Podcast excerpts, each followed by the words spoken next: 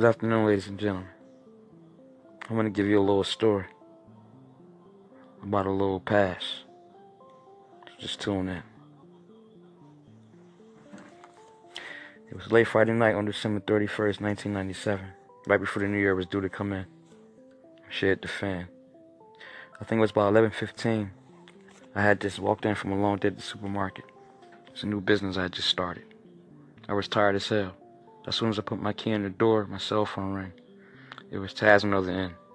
It sounded like he was out of breath from running. He told me he was being chased by unknown men in all black. I heard about three to four shots from Taz's pistol, then his phone went dead. But before I even get into that story, let me tell you how everything started. It was November second, nineteen seventy-one. I was born at Saint John's Hospital about two thirty in the morning. My mother, Katrina Brown, was a nurse at the hospital at that time. My father, Ricky Hammond, was a police officer in the twenty-sixth Precinct in Harlem, New York that year. It was a lot of talk in the neighborhood where we lived that my father was a crooked cop. But I wouldn't know anything about that because my father never brought his job to our doorstep.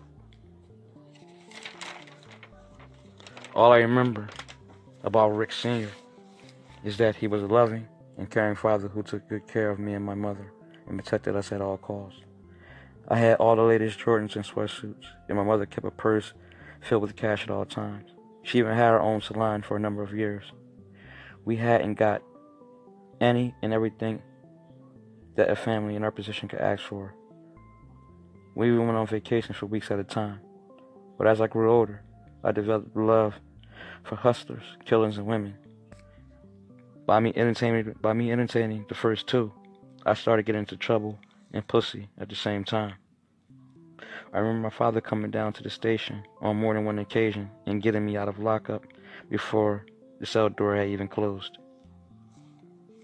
I started gaining a reputation for carrying guns and knives. Plus, I was really quick to punch a nigga in his face. I loved to fight. I was known for punching dudes out on the streets. Things started getting serious when we had our first gang fight and someone got shot. Three of my friends were arrested for the deed, and I was picked up for the crime as well. Luckily, it was my father's partner, Derek Parsons, who arrested me. I never seen the inside of a, I never seen in, I never seen the inside of the precinct. We made a detour, and next thing you know, we pull up in front of my house. Make a long story short, he returned me back to my father, Rick Senior, and Rick Senior also kicked my ass for it. I guess the shit I was hearing about my dad was true, because I never faced any criminal charges ever. I never stepped foot in a courtroom. I felt untouchable, like Guy Fisher, and I felt good, and it felt good in a lot of ways. Being the son of a police officer, and knowing that he had my back no matter what was to occur. In high school, I had a lot of girls on my pager because of the way I dressed and the way I ran my crew. But I took a major liking to some girl named Tammy Gibson. She was so beautiful. She was a very beautiful young lady, as a matter of fact. She was four eleven, brown skin to be exact, with a fat ass and some long black hair.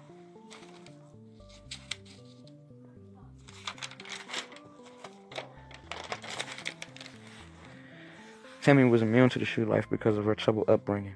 She came from a broken home, raped by a perverted stepdad, Sam, and beaten up and burnt with cigarettes by her crack-headed mother, Frida Gibson.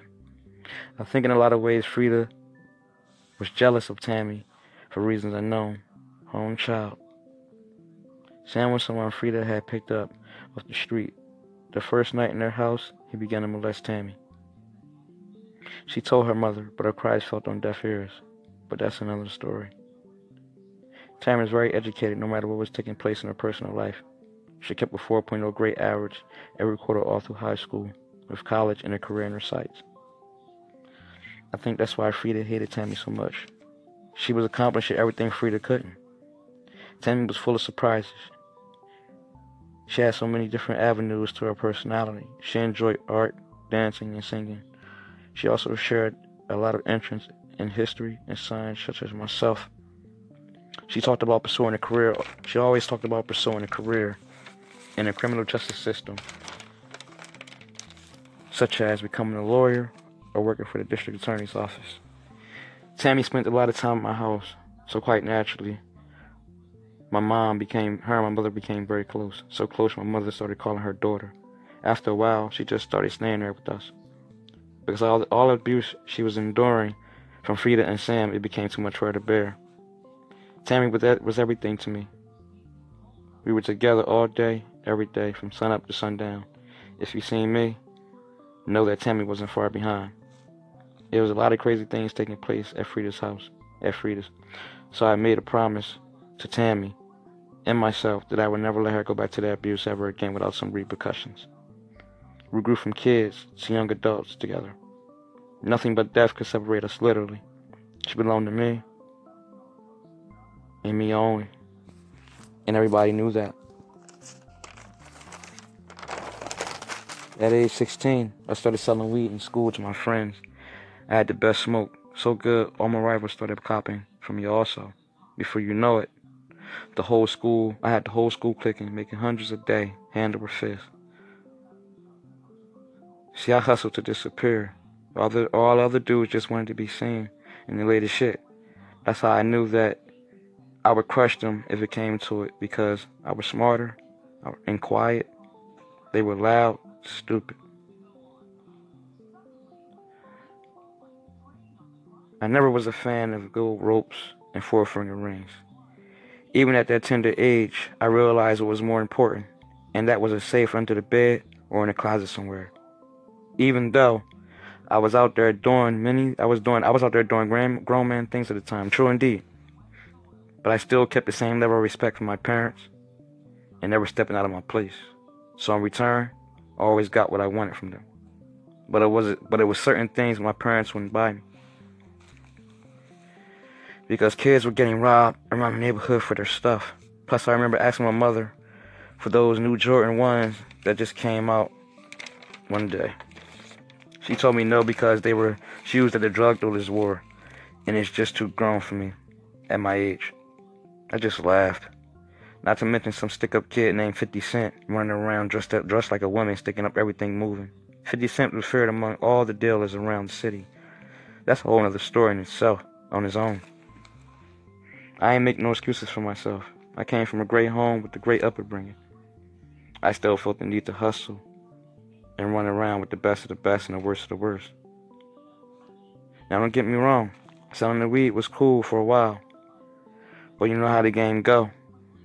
The more you get, the more you want. It's a dirty game with a dirty end, what can I say? I wanted to cross over to the crack because there was more money to be had. There was more money to be made. Plus, it provided, it provided me, it, it provided me with more clientele, with connections to be had.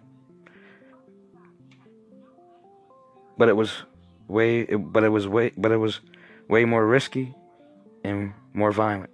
So I discussed this with Tammy, because there was a whole other world I was getting ready to drag this girl into. That's enough for today. I'll be back tomorrow with some more of this story.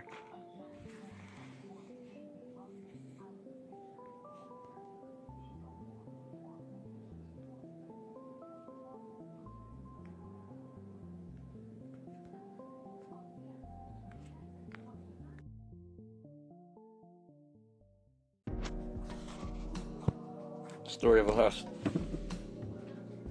I remember it like it was yesterday. It was the fall, November second, nineteen eighty-seven. Tammy was coming over because it was my birthday, and she said she had a surprise for me. The house was packed with family because everyone came to celebrate with me. My father, Rick, my father Rick Senior was on the turntables playing Run D M C, My Adidas. That was my favorite song and rap group at that time. Tammy came in and we kissed for a second. She made small talk with some of my girl cousins. Then we went upstairs to my room. She took her Adidas bag, threw it on the bed, and sat down next to it. She reached into the bag and pulled out what looked like to be an ounce of crack. My face lit up, my face lit up with amazement, because the situation between me and Tammy was like a scene right out of a Scarface movie. We instantly started smiling at each other because we both knew we were about to get some real money. So I asked Tammy where she got it from. She said she stole it from some crack dealer named Sticks. Sticks was a part of Sticks was Sticks, Sticks was a part of some crew from Lower East Side of Queens. Some Spanish cat known from shooting shit up. I didn't even ask about how she stole it because I wasn't even worried about him or them Lower East Side niggas. I had shooters too, and they were ready to go, no matter no matter the time or the day. All I seen was dollar signs, and no one was getting in the way of that. Tammy started explaining how to break it down and bag it, even though I knew about it already. I can't, I continued to let her explain to me. I guess I just wanted to see how much she knew. Now I started realizing, right then and there, why I loved Tammy so much. Because she was she was she was so book smart and street smart at the same time, and it turned it and it turned to be a great combination that she possessed. To make a long story short, I got knee deep into the coke game. Plus, I was still selling weed in school. I got my I got my I got my crew to take over the um, I got my crew to take over my weed operation in school, while I went to the streets full time, with the intention of graduating and still walking with my class.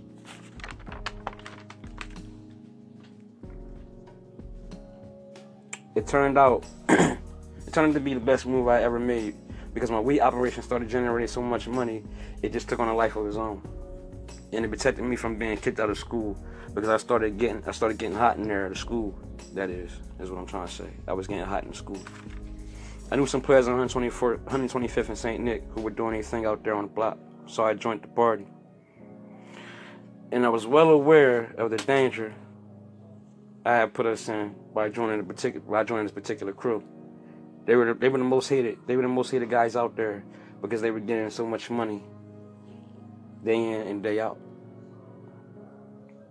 But I was I was I was ready to face the haters head on, because not only did I join them, but I had my own crew up and running on the other side of town. Once I made my first G stack out there on one twenty-fifth, I became known. I became known in a hurry to all their friends, or, well, all their friend, all our fiends rather, and also all all other niggas on the block. Before I knew it, business started booming for me.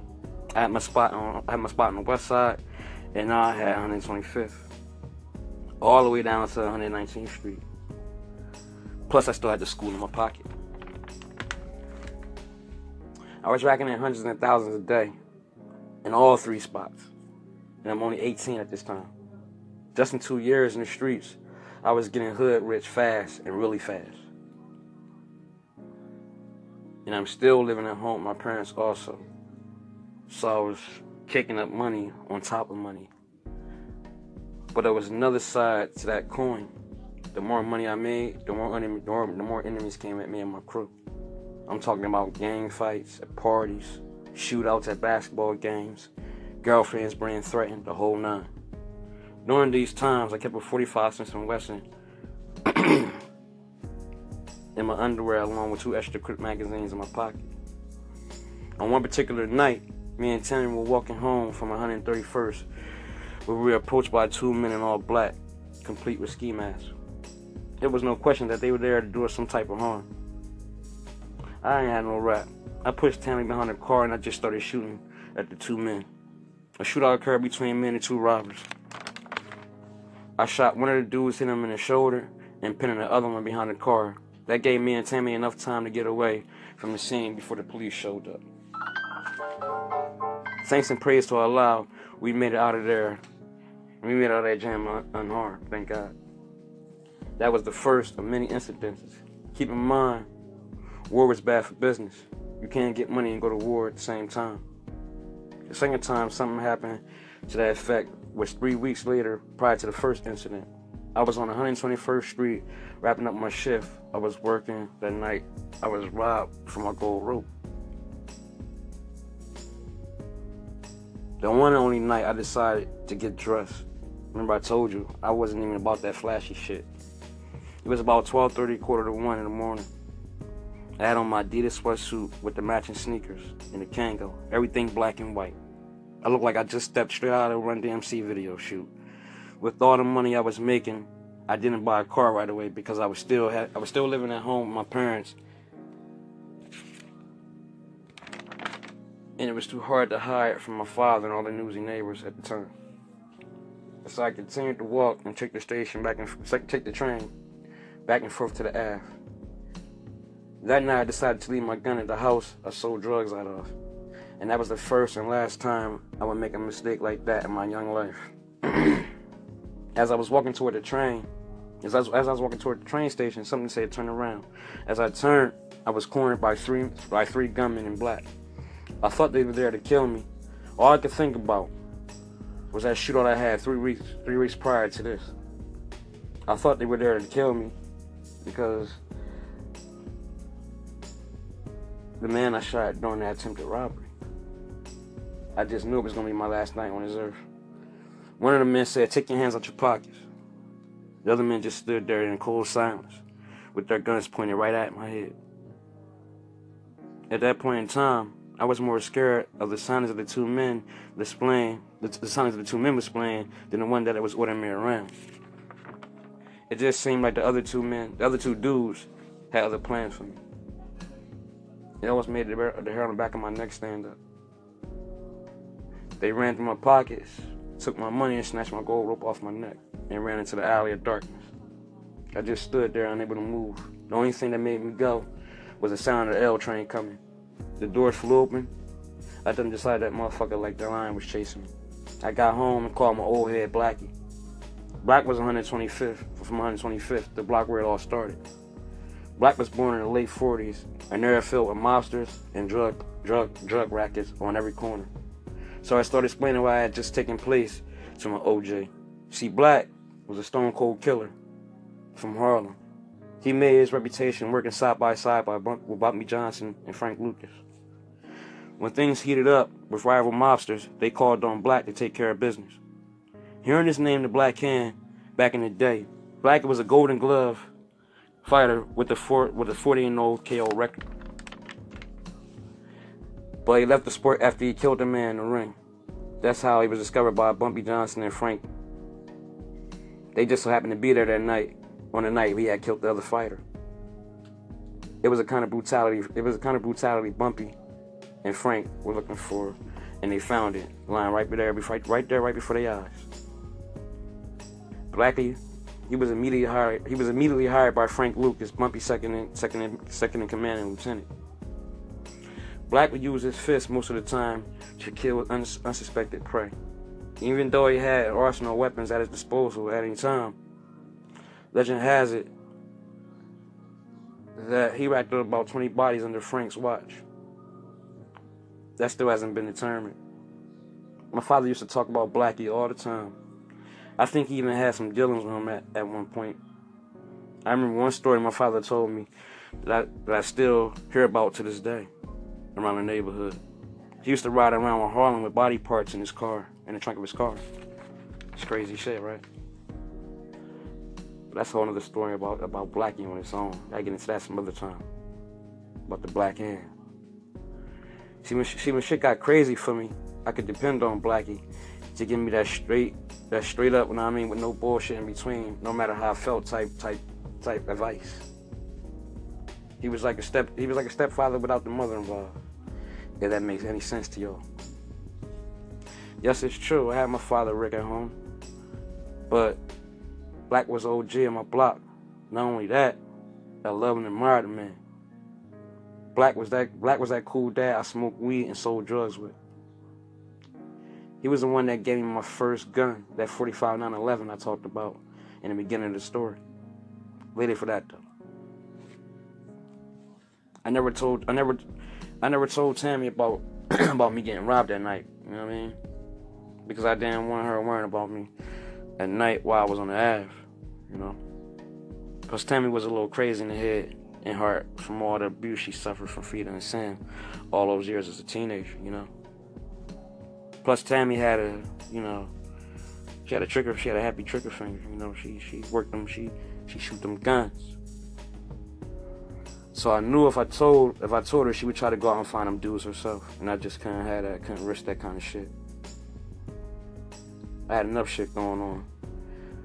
We need, we ain't even need to be dropping no more bodies right now. Weeks went by after the robbery happened.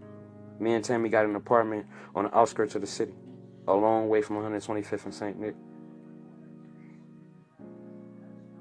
Everything was put in my father's name, all because I knew the feds will, will be coming eventually. Our first place was nothing fancy, but it was perfect for something to call our own. Now remember, in the beginning I told you I didn't like flashing. But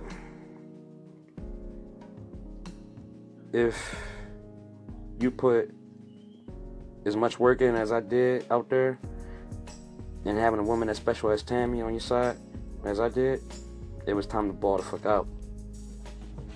From that point on, everything was, everything else I did and brought was fancy, from the ballets on our feet to the Gucci leathers to the Gucci leathers on our back. In the summer of May twenty-eighth, nineteen eighty-nine, it was Tammy's birthday. So I went and brought us both. So I went and brought us both matching cherry red Audi eighty-eights sitting on twenty-inch B B, B B, B Bs, B B Ss. Yes, I said twenties. It's safe to say I was ahead of my time at the, at the, during that during that particular year. Me and Tammy were the only ones with that car that year too. Also, I forgot to mention that to you. I spent twenty thousand dollars each on those cars, cash. You know what I mean? I just want to remind you, I was only nineteen at this time. I remember the night me and Tammy went to our first Run D M C and L L Cool J concert. On a Friday night, the whole city was jumping from borough to borough. Me, Tammy, me and Tammy was fly from head to toe. We wore we wore matching Gucci sweatsuits, equipped with the matching Gucci sneaks. I think our colors was red and white that night. It was truly a time to remember. The show was one of the biggest, one of the biggest of the year. I mean, we had a ball. I just scored our second. I just scored two kilos of cocaine that week. All of the and all the three spots. And all the three spots was jumping. It was unreal. Things moved. Things moved so fast. But I kept track of everything. I kept, I kept track of every sale that went out of, out of all my spots. I, I could have branched out and purchased more real estate, but I like simple. That's why I kept my. That's why I kept my operation and my smooth, my crew small. It was easier to keep track of everything and everyone that way, if we, if we just kept everything small, from the operations to the people we dealt with.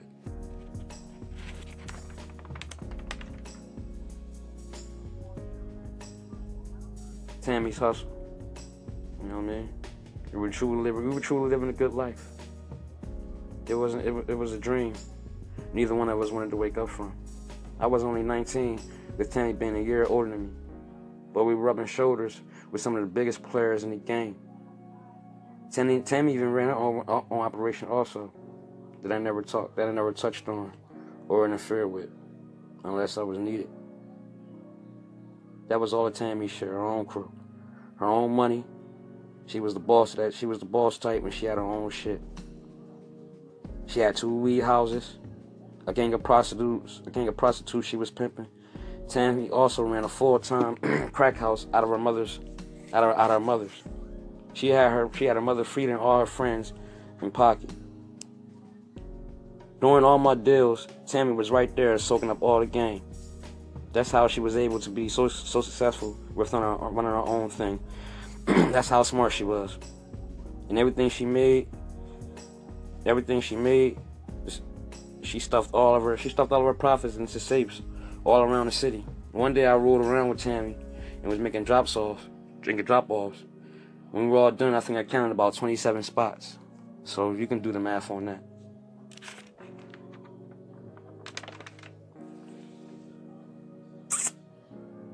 I think that's about enough for today.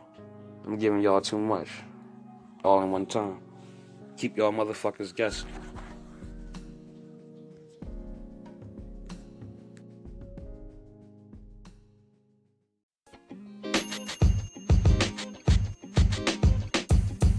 The podcast you just heard was recorded with Anchor. If you want to make your own, download the Android or iOS app completely free from anchor dot f m slash podcast. That's anchor dot f m slash podcast.